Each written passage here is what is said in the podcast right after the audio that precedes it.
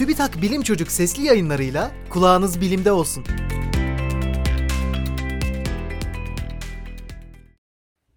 Bu göktaşı yıllar sonra yuvasına dönmüş olabilir.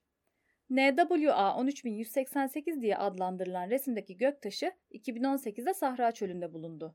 Siyah renkte, kabarcıklı görünüme sahip ve 646 gram kütleli bu göktaşı incelendiğinde ise ilginç bilgiler ortaya çıktı.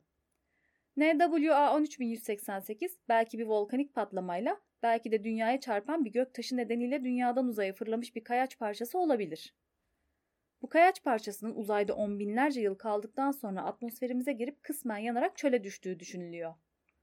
Maruz kaldığı bazı ışınların taşın üzerinde bıraktığı etkiler ve parlak camsı kabuğu bu taşın uzaydan gelme olasılığını güçlendiriyor. Kristallerinin dokusu ve kimyasal yapısı incelendiğinde ise kayacın okyanus tabanındaki volkanlarda ortaya çıkan erimiş minerallerden oluştuğu tahmin ediliyor. Göktaşının yaşı henüz tam olarak belirlenemedi ancak bu konuda çalışmalar sürüyor.